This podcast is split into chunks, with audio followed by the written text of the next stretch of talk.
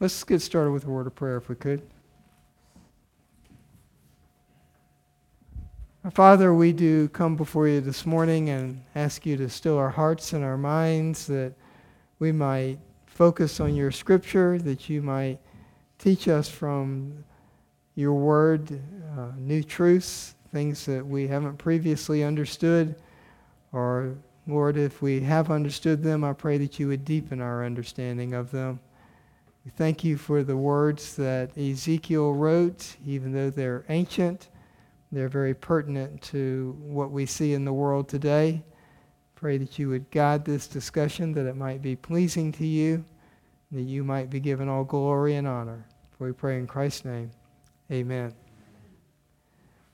Okay, the, the last time we were together, we kind of took a departure from the book of Ezekiel and we looked at all the instances, or at least almost all, the instances in Scripture where you have uh, a resurrection pictured.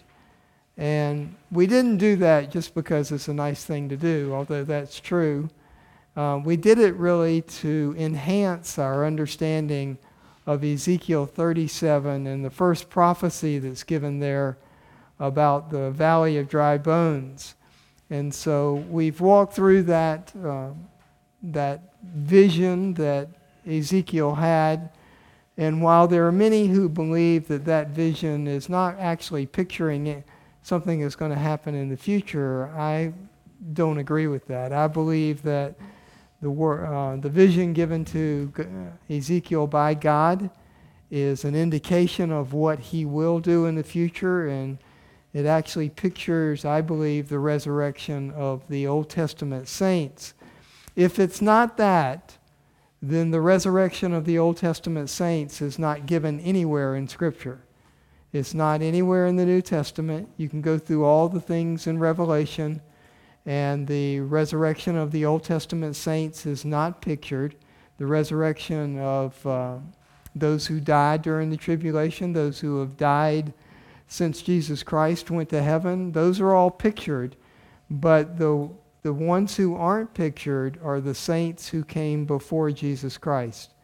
Um, nowhere in Scripture, other than Ezekiel 37, do you see the resurrection given in the details that were given here. Um, you do see a glimpse of it over in Daniel chapter 12, but it's just half a verse and he doesn't go into the details that we've seen in Ezekiel 37. So I don't know what those who, um, who don't believe this is actual, what they think about Old Testament saints. Haven't ever read anything of where they say it's pictured in Scripture. Um, I guess they just presume it's true. Um, I mean, I certainly agree that there were a lot of Old Testament believers who will be in heaven with us. Um, but this is the only place that I found in Scripture where it's pictured. So we went through the seven accounts of resurrections to kind of see where Ezekiel fits into the order. And you remember um, Christ, the first fruits of, of resurrection, um, when he died uh, and cried out, and the veil was split from top to bottom, uh, the graves were open and apparently, many people came to life and went into Jerusalem and were seen by many.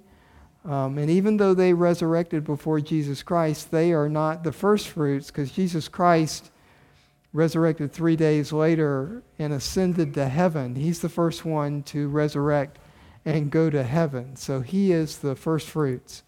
And then those who came alive uh, when he died are the second picture of resurrection that we have in the New Testament scriptures.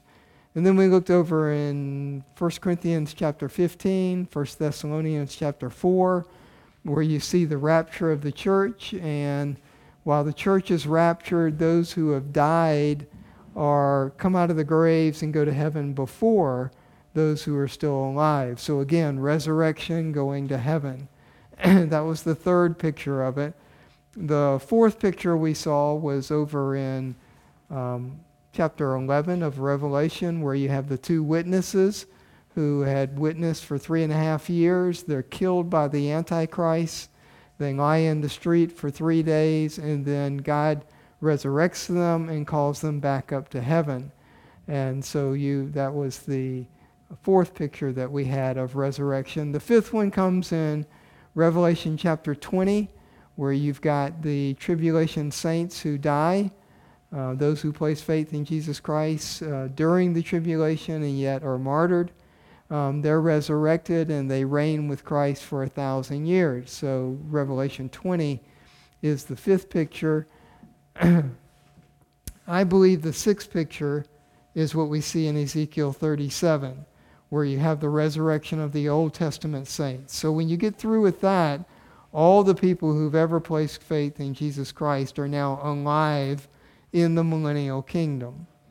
And then the final resurrection is given again in Revelation chapter 20. It's not really a resurrection to life, it's a resurrection so they can be judged at the great white throne judgment, all those who've never placed faith in Jesus Christ, then thrown into the lake of fire. And so those are the seven instances of resurrection in the scriptures. You, you could argue that there's another one or two where Jesus Christ raised someone from the dead um, after, you know, the little girl and the guy who was being carried um, on his way to be buried. Um, Jesus Christ resurrected both of those, but they again died a natural death. And so um, these are the ones, the resurrections that are significant, that were to um, eternal life, are the ones that we've gone through. So those are the resurrections, and I believe Ezekiel, whether Ezekiel 37 happens before or after the tribulation saints are resurrected in Revelation chapter 20, we don't know. Uh, do they happen at exact the same time? Don't know. But I would say they're in pro- close proximity to each other because both of them are indicated at the beginning of the millennial reign. So, somewhere in those first days of the reign of Jesus Christ on the earth, uh, the Old Testament saints and the tribulation saints are both resurrected and are in the, the kingdom during the millennial reign. So, that's kind of how we've laid out the first um, prophecy that's given in Ezekiel chapter 37. There are two more prophecies that are given in this chapter. the first one speaks to the reuniting of the Israeli kingdom, the, uh, the, the Israelites as 12 tribes. And so, in order to understand um, exactly what's going on in this, that's pictured in this resurrection that goes from verse 11, no, verse 15 down to verse 23, that resurrection, uh, I mean, this prophecy, you have to know a little bit of Old Testament history, really, um, of how the kingdom was divided and why it was divided. And so I kind of want to walk through that. You'll find it back over in first Kings. And again, I, you'll, you'll have the references to this um, later this week, I hope.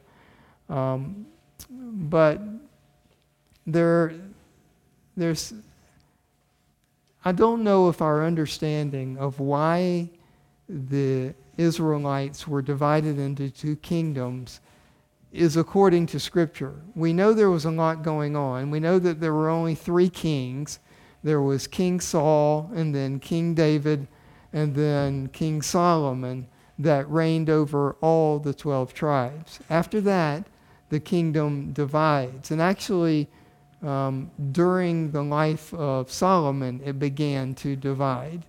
Um, and, it, and so we'll see this um, as we look at this in detail.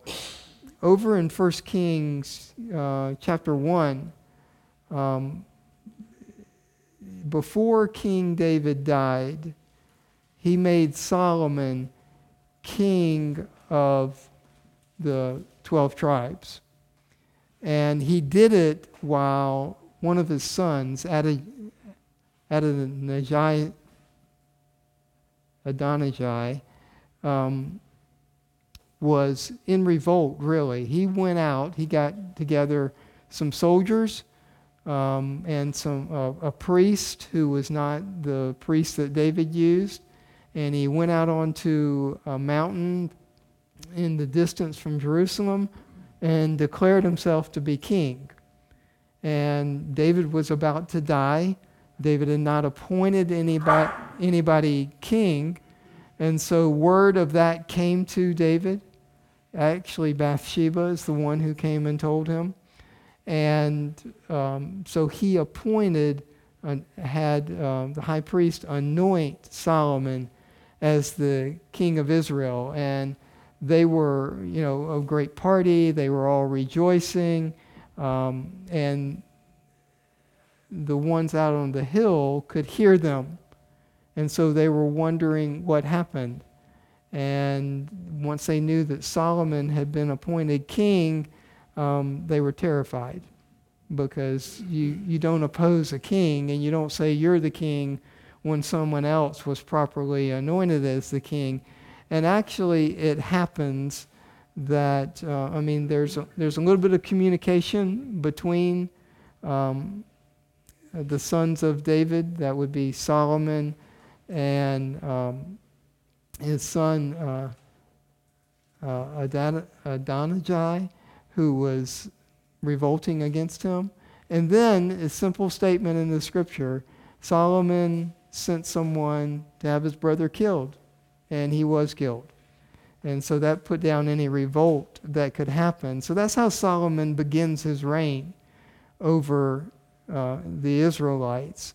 And then you, you go on a little bit longer, and Solomon, uh, you, just, you can just read it through First Kings.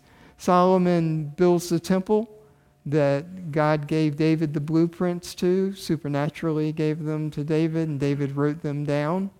And then Solomon built that temple, and then he built his palace um, adjoining to the temple. And then he brought the Ark of the Covenant into the temple. And if you read his dedication that is given in 1 Kings, um, you, you would think this guy is as good as his father David was. Um, he understood what God was doing. He gives praise to God. He thanks God for having established the kingdom. I mean, he does all the right things in that speech of dedication. And you would think Solomon is well on his way. That's chapters 6 through 9, and everything looks good. But then in chapter 11, Solomon turns away from God. And he has many, many wives from many um, um, other people groups. And so God sends some adversaries against Solomon. You have a guy named Hadad who is uh, Edomite. And you remember us talking about the Edomites back in chapter 35, where there was a special of Ezekiel, there's a special judgment reserved for the Edomites during the millennial kingdom. It'll burn all throughout that kingdom. Um, and you remember that Edom, the Edomites, came from Esau. Jacob and Esau, um, Esau left because Jacob was the favored son, and he went to the mountains of Edom. And so the Edomites are his descendants. You remember the prophecy against Mount Seir, which is in the land of Edom, um, that God prophesied against in Ezekiel 37. And so these Edomites and this adversary against Solomon is just a continuation of what later will happen in Scripture, where the Edomites are always, always opposed to the Israelites. Even we saw it even in the um, when Nebuchadnezzar overran Israel and the Israelites tried to flee to Edom, that the Edomites pushed them back into their own land so that they could be slaughtered by Nebuchadnezzar. And so that's just a continuation of that. And then he also had another um, opponent who was um, someone who came up against him who was a guy named Rezon, R E Z O N. And Rezon was the descendants of a, a people group that David slaughtered. And so he has somehow escaped and was a descendant of them. And so now that David is gone and Solomon is king, he comes back against Israel again. So they had those two adversaries um, that Scripture says were a direct result of Solomon having turned away from God. But there's a more significant adversary um, than those two who, who is actually an Israelite himself. Um, he comes from the people of Israel, and his name is Jeroboam. And Jeroboam uh, apparently was a righteous man. He was an Ephraimite, which is significant. You remember that Joseph had two sons, Ephraim and Manasseh, and both of them had tribes of the 12 tribes. That's how you get the 12th tribe when you've got the Levites who get no land. Um, that Ephraim, Joseph really was two in Ephraim and Manasseh, both of them receiving land. So it's, it's significant that Jeroboam comes from Ephraim. And we'll see that when we get back over to Ezekiel, that you, you'll read the language and it seems a little bit strange if you don't understand that, Ephraim, that Jeroboam was a descendant of Ephraim.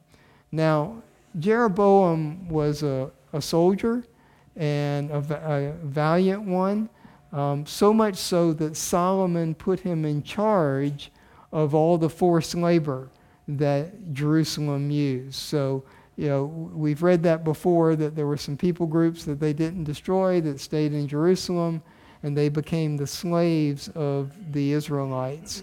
Well, Jeroboam was put in charge over all those people. So, a trusted man by Solomon to start with. But then one day, um, and you might want to look at this over in 1 Kings um, chapter 11.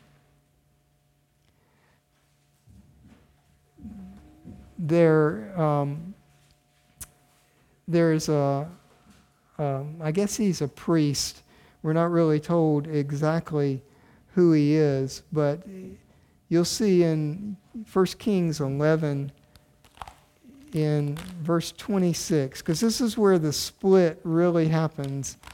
And I want us to understand why the split in the Israelite kingdom happened. Because it's not the way that I think about it. Uh, I hope it's the way that you think about it, but it's not what I had previously really read explicitly. So 1 Kings 11 and verse 26, it says, then Jeroboam, the son of Nebat, an Ephraimite of Zeradiah, Solomon's servant, whose mother's name was Zerah, a widow, also rebelled against the king. All right, now that's something you don't do. You don't rebel against the king because, as we saw previously, even if you're his brother, he'll have you put to death. But nevertheless, Jeroboam did, and here's why Jeroboam did down, skip a few verses down in verse 29. It came about at that time when Jeroboam went out of Jerusalem that the prophet Ahijah, the Shilonite, found him on the road. Now Ahijah had clothed himself with a new cloak, and both of them were alone in the field. All right, then you'll notice what he says. Then Ahijah took hold of the new cloak which was on him and tore it into twelve pieces. He said to Jeroboam, Take for yourself ten piece, pieces, for thus says the Lord, the God of Israel Behold, I will tear the kingdom out of the hand of Solomon and give you ten tribes. But he will have one tribe for the sake of my servant David and for the sake of Jerusalem the city which I have chosen from all the tribes of Israel. So when you think about the division of the Israelite kingdom, it's not because they didn't like each other. It's not because they didn't get along with each other. It's because God was pronouncing judgment on them. Because you notice that this priest speaks the word of the Lord that God says, I will tear the kingdom from Solomon and give Jeroboam 10 tribes and Solomon just two. Now, um, so you go on, and Solomon, it doesn't happen during Solomon's life. And repeatedly, the Lord says, For the sake of David, my servant, I won't destroy Solomon's kingdom. So, all throughout his kingdom, although it's troubled here with Jeroboam, it, the kingdom does not divide in two. When Solomon dies, Rehoboam, his son, becomes king. And that's where the division begins. Rehoboam and um, Jeroboam don't get along with one another at all. So much so that they split. And Jeroboam has been given this prophecy, and so he goes to the north, which is where the northern kingdom is formed. Now, the two factions are about to come and fight with one another. There's going to be a war between the northern 10 tribes and the southern two tribes. The southern two tribes are Judah and Benjamin. All the other tribes are to the north and in the kingdom of Jeroboam. So they get ready to fight with one another, but, the, but God stops the fight. And you can see it in 1 Kings 12 in verse 24. And again, we get this reason why the kingdom was split. So in verse 24, they're about to come and fight with one another. And, and then um,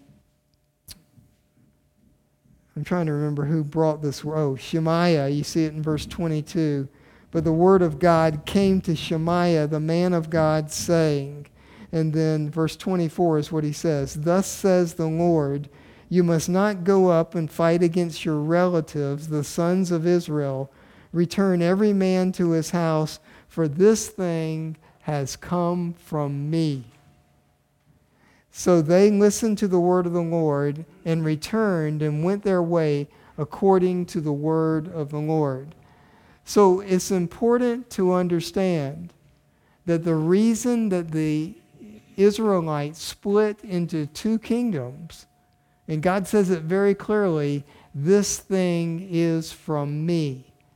So the split of the Israelites into a northern kingdom called Israel and a southern kingdom called Judah was according to the ordination of God.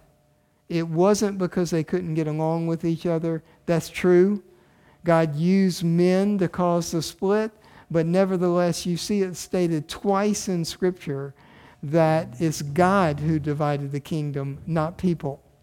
And that's very, very significant because if you think about it, in the plan of God,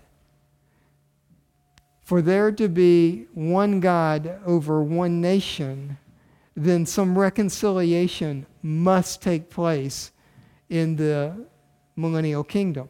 If it doesn't, then you still have two kingdoms who oppose one another in the millennial kingdom. And that can't happen because there's peace on all the earth in a relative sense. I mean, it, in Israel, it is true peace. In the rest of the world, it is ruled by an iron rod. The, right, righteousness ruling over evil men, that, but yet there's no wars. And in Israel, there's true peace, where everybody gets along. All the, the 12 tribes get along with one another. They uh, come back together. And that's the prophecy that we're going to look at in Ezekiel 37 this morning. But it's very important that we understand that the reason there needs to be a reuniting of Israel is because God divided the kingdom. It's not just the way it happened or the way that men wanted it to happen. It's by the sovereign plan of God that Israel divides. So that, I believe, he can do what he does here in Ezekiel 37. Because this will be another one of those things that amazes the whole world at what has happened to Israel. Because it's not escaped anybody's no, uh, notice that Israel was divided into two kingdoms. And that when Jesus Christ came, he didn't come to all the kingdoms, he came to the southern kingdom that was still somewhat intact. Um, you know, after Nebuchadnezzar captures them, then the Persians allow them to go back to their land. They rebuild the temple. That's the temple um, that is destroyed in 70 AD, although it had been expanded by Nero. Nevertheless, it's the same temple. And so, for those 400 years of silence, they exist. You can read about it in the book of the Maccabees. It's probably the best resource, just a historic resource, not uh, an authoritative resource like Scripture is. But we have no statements about those 400 years out of Scripture. So you can go to the Maccabees and read about what happened in the kingdom. And there are other historical documents you can read also. Um, Josephus has um, uh, um, a pretty good history of it. So do several other writers.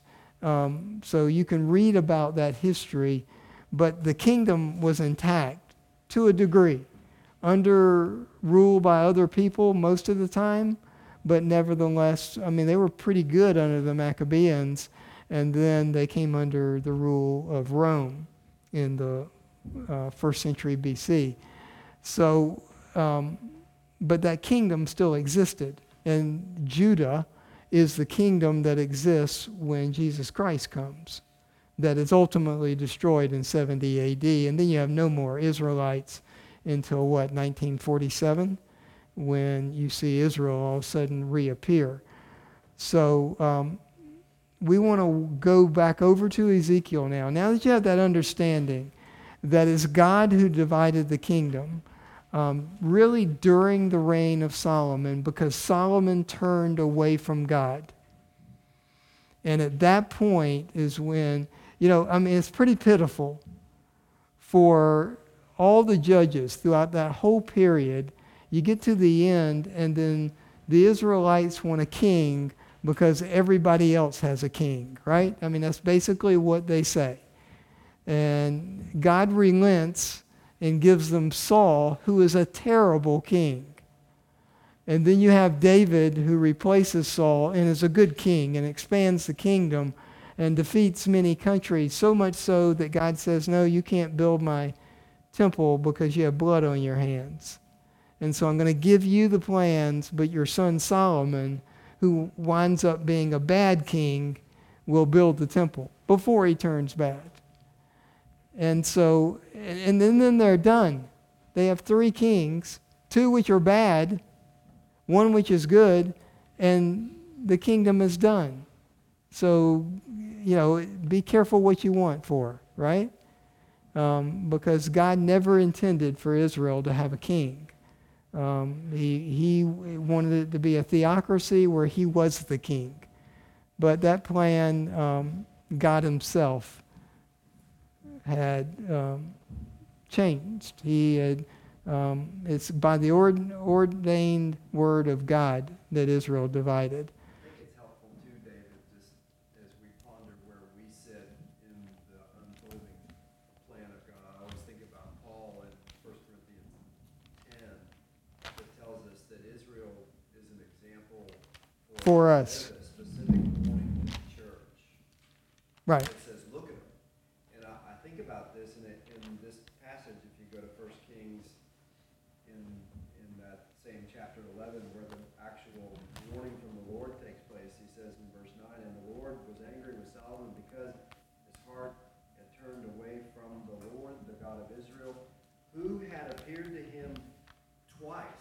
Mm-hmm. Right? So here you begin to see, even in the life of Solomon, how dangerous our hearts are. Yeah. That, that, that is to me one of the most, and you read that in the context of Romans 1.18 through, through the end of that chapter, where you see the history of humanity. And although they knew God, they did not honor him, and God gave them over. God gave them over. God, and that is exactly what's unfolding in Solomon's life. When he's warned with the exact words that you just read us right. from the Lord Himself. I'm going to judge you. right? And and his own dad, I mean King David, warned him when he took the throne, when he anointed him as king. You have this long speech by David in which he warned Solomon to be faithful to God. And Solomon clearly um, later forgot that warning and didn't heed it. Yeah, if we're gonna be kept Yeah. by the Lord, it's gonna be by the Lord. Because if he turns us over to the wantings of our heart, which is your point. Yeah. We had better be careful of the wantings of our heart. Yeah, you got to be careful what you want for because God may let you have it. And that won't always be a good thing. I think we're seeing it unfold in this nation. Yeah, yeah, you- we are. Okay, so back to Ezekiel 37. And I just want to read this, and it won't take us long to go through it. It better not, right? Um, in verse 15, Ezekiel 37 15, the word of the Lord came again to me, saying, And you, son of man, take for yourself one stick and write on it for Judah and for the sons of Israel his companions.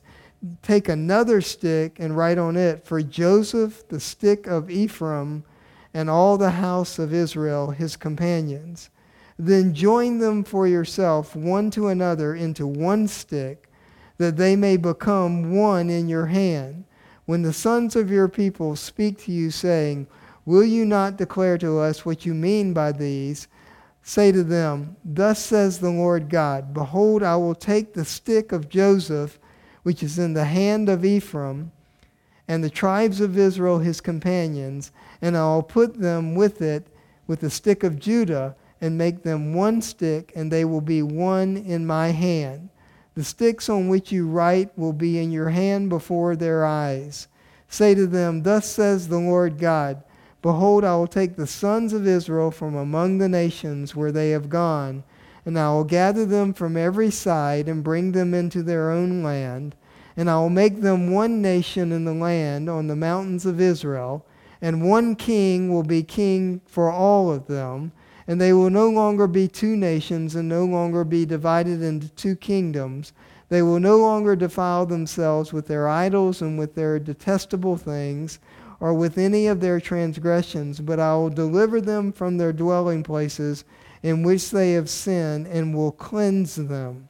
And they will be my people, and I will be their God. Okay, you, the first thing I want to ask the Israelites are you just that dumb? That God takes a stick with Judah on it, and he takes another one with Ephraim on it, and puts them together, and you don't know what that means? I mean, I'm like, really? How thick are you? And now you see the significance of Jeroboam being from the tribe of Ephraim. If you don't know that, when you get here, this doesn't make any sense of why he uses the name of Ephraim and not the name of the nation of Israel. Because it was Jeroboam who led the nation of Israel out of the kingdom of Judah. And so that's where the split happened, and that's where God goes back to reunite them to Ephraim and to uh, Rehoboam, really, the nation of Israel, um, Judah. He uses the name Judah because that was the tribe from which um, Solomon was from. And so that tribe, along with Benjamin, and some Levites. You always got to remember that the Levites were sprinkled among all the, the tribes, that there were some Levites who were there also, but certainly not the tribe of Levi. Most of those would have been with the ten kingdoms, a few with the two southern kingdoms. Benjamin being the smallest kingdom, um, Judah being a pretty good sized one, but Ephraim being the largest of all the kingdoms. So um, if you understand that history, then you understand what's going on here and why God takes a stick and writes on it Ephraim, and he takes another stick and writes on it Judah. And he puts the two sticks together so that they become one stick in the sight of the people. And they don't know what it means. So they ask. And then they're given the word by God through Ezekiel. But you notice that this is the Lord God who says that I am the one who is going to put the two kingdoms together. There are several things in here I think that are significant. Probably the greatest one is that God says in that last verse that I will cleanse them. Remember, we've already seen that pictured previously when in chapter 36 he says, I'll wash you with water. Well, now you see what it really means. He'll cleanse them of their sins. And so these people are reunited. There's no division between um, the two kingdoms anymore. They're brought back into one kingdom. And this will be such that the whole world will know about this. That they'll see these people who warred against each other, who didn't like each other, who were captured by the Assyrians, the northern tribe, and then by the Babylonians, the southern tribe, uh, dispersed throughout all the earth. You see that even still today, that over half of the um, ethnic Jews who live don't live in the nation of Israel today. There are many, probably the greatest population north of Israel up into Russia and that area, but still a great number even here in the United States who are ethnic Jews. Um, and so God says, I'll bring these people at the beginning of the millennial kingdom from all the nations. So don't know if that happens during the tribulation or after the tribulation. We're not given that explicitly in Scripture. Do some of these people live through the tribulation and then God gathers them? We really don't know. Because remember, during the tribulation, these guys are not true believers. They don't believe in Jesus Christ until they see him in the sky. Then they understand. So at the end of the tribulation, the Israelites, um, God begins to do a work in their heart and change them so that they become believers. But during the tribulation, even when God hides them in the desert, those who are in Israel flee to the desert for three and a half years, and God hides them and nourishes them, are not true believers. You know, does something happen in their hearts during that time? Maybe. Um, but we're not given that explicitly in Scripture. What we are given in Scripture is what happens in Ezekiel, where we clearly see their salvation in chapter 36. That's where we know that they've become true believers, not before that. And so God is working in the nation of Israel, even today, and He will all through the tribulation time, but they will not be culminated as a nation and true believers until the beginning of the millennial kingdom.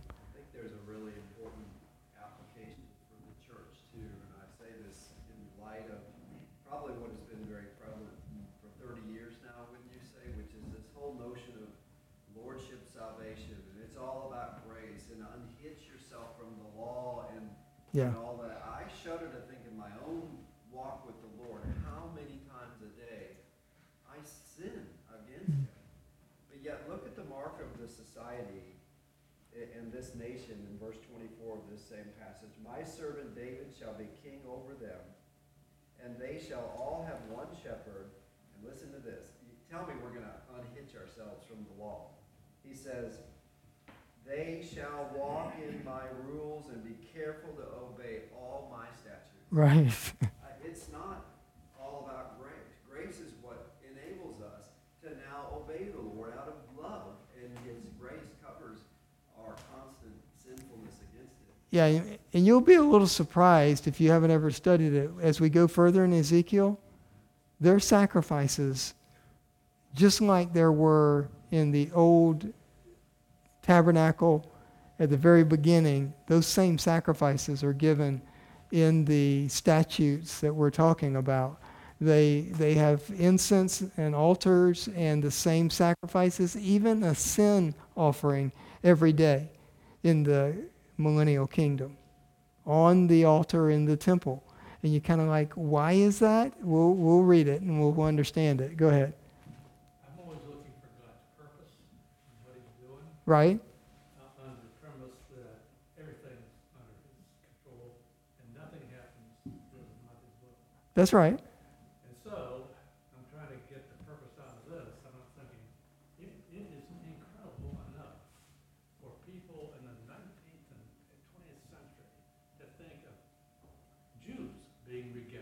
Mhm.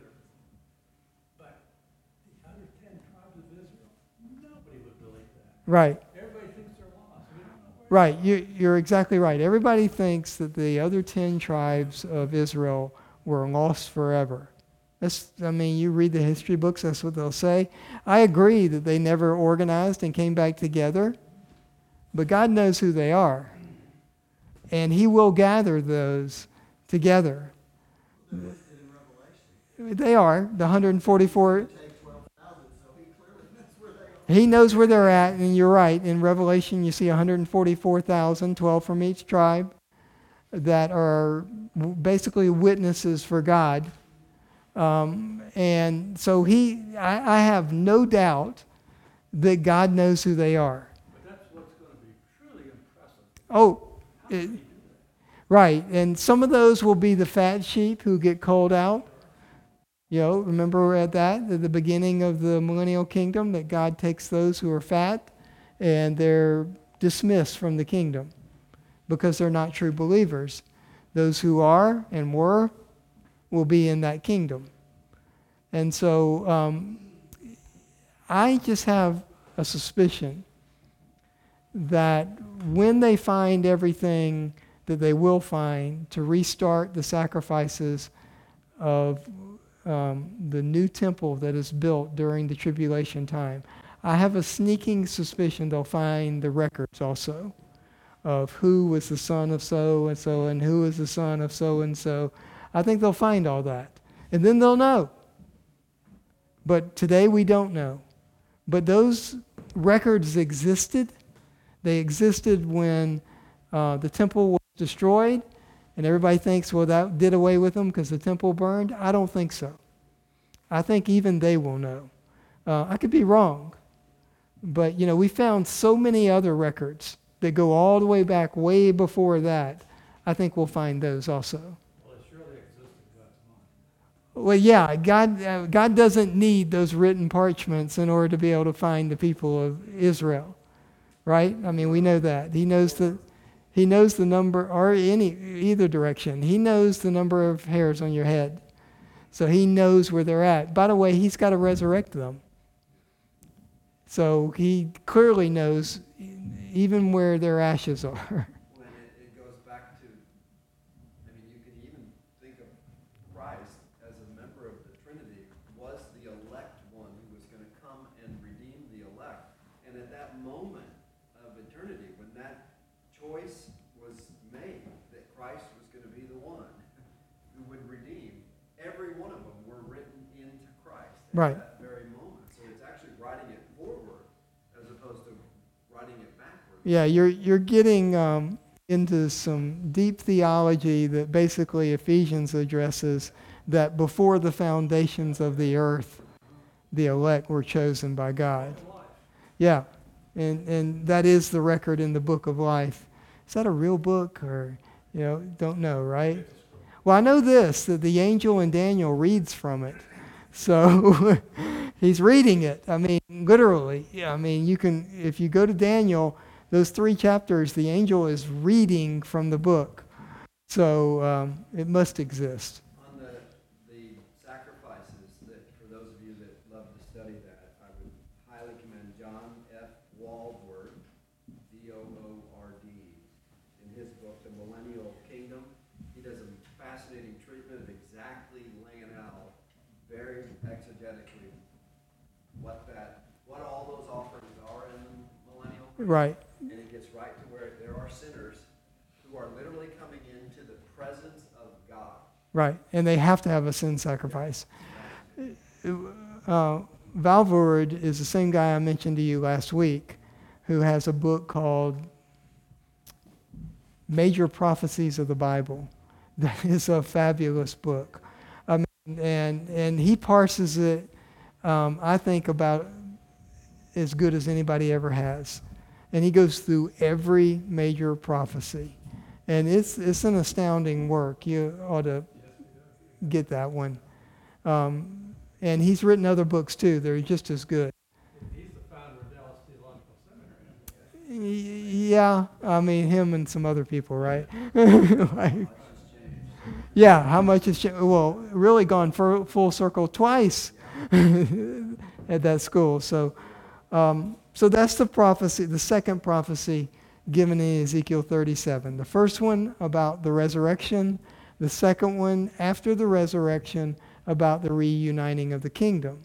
And you have to have that in order to see the third prophecy that Andy read the first verse of, which is the Davidic kingdom reestablished. And you can't have the Da- Davidic kingdom without having the reuniting of Israel. Because remember, David was king over all 12 tribes. And so, in order to have that kingdom reestablished, you have to have this prophecy which comes before it. And that's the reuniting of the 12 tribes into one nation. Okay? So, next time, Lord willing, we'll look at the Davidic kingdom, which is the third prophecy given in Ezekiel 37. Thanks for your time.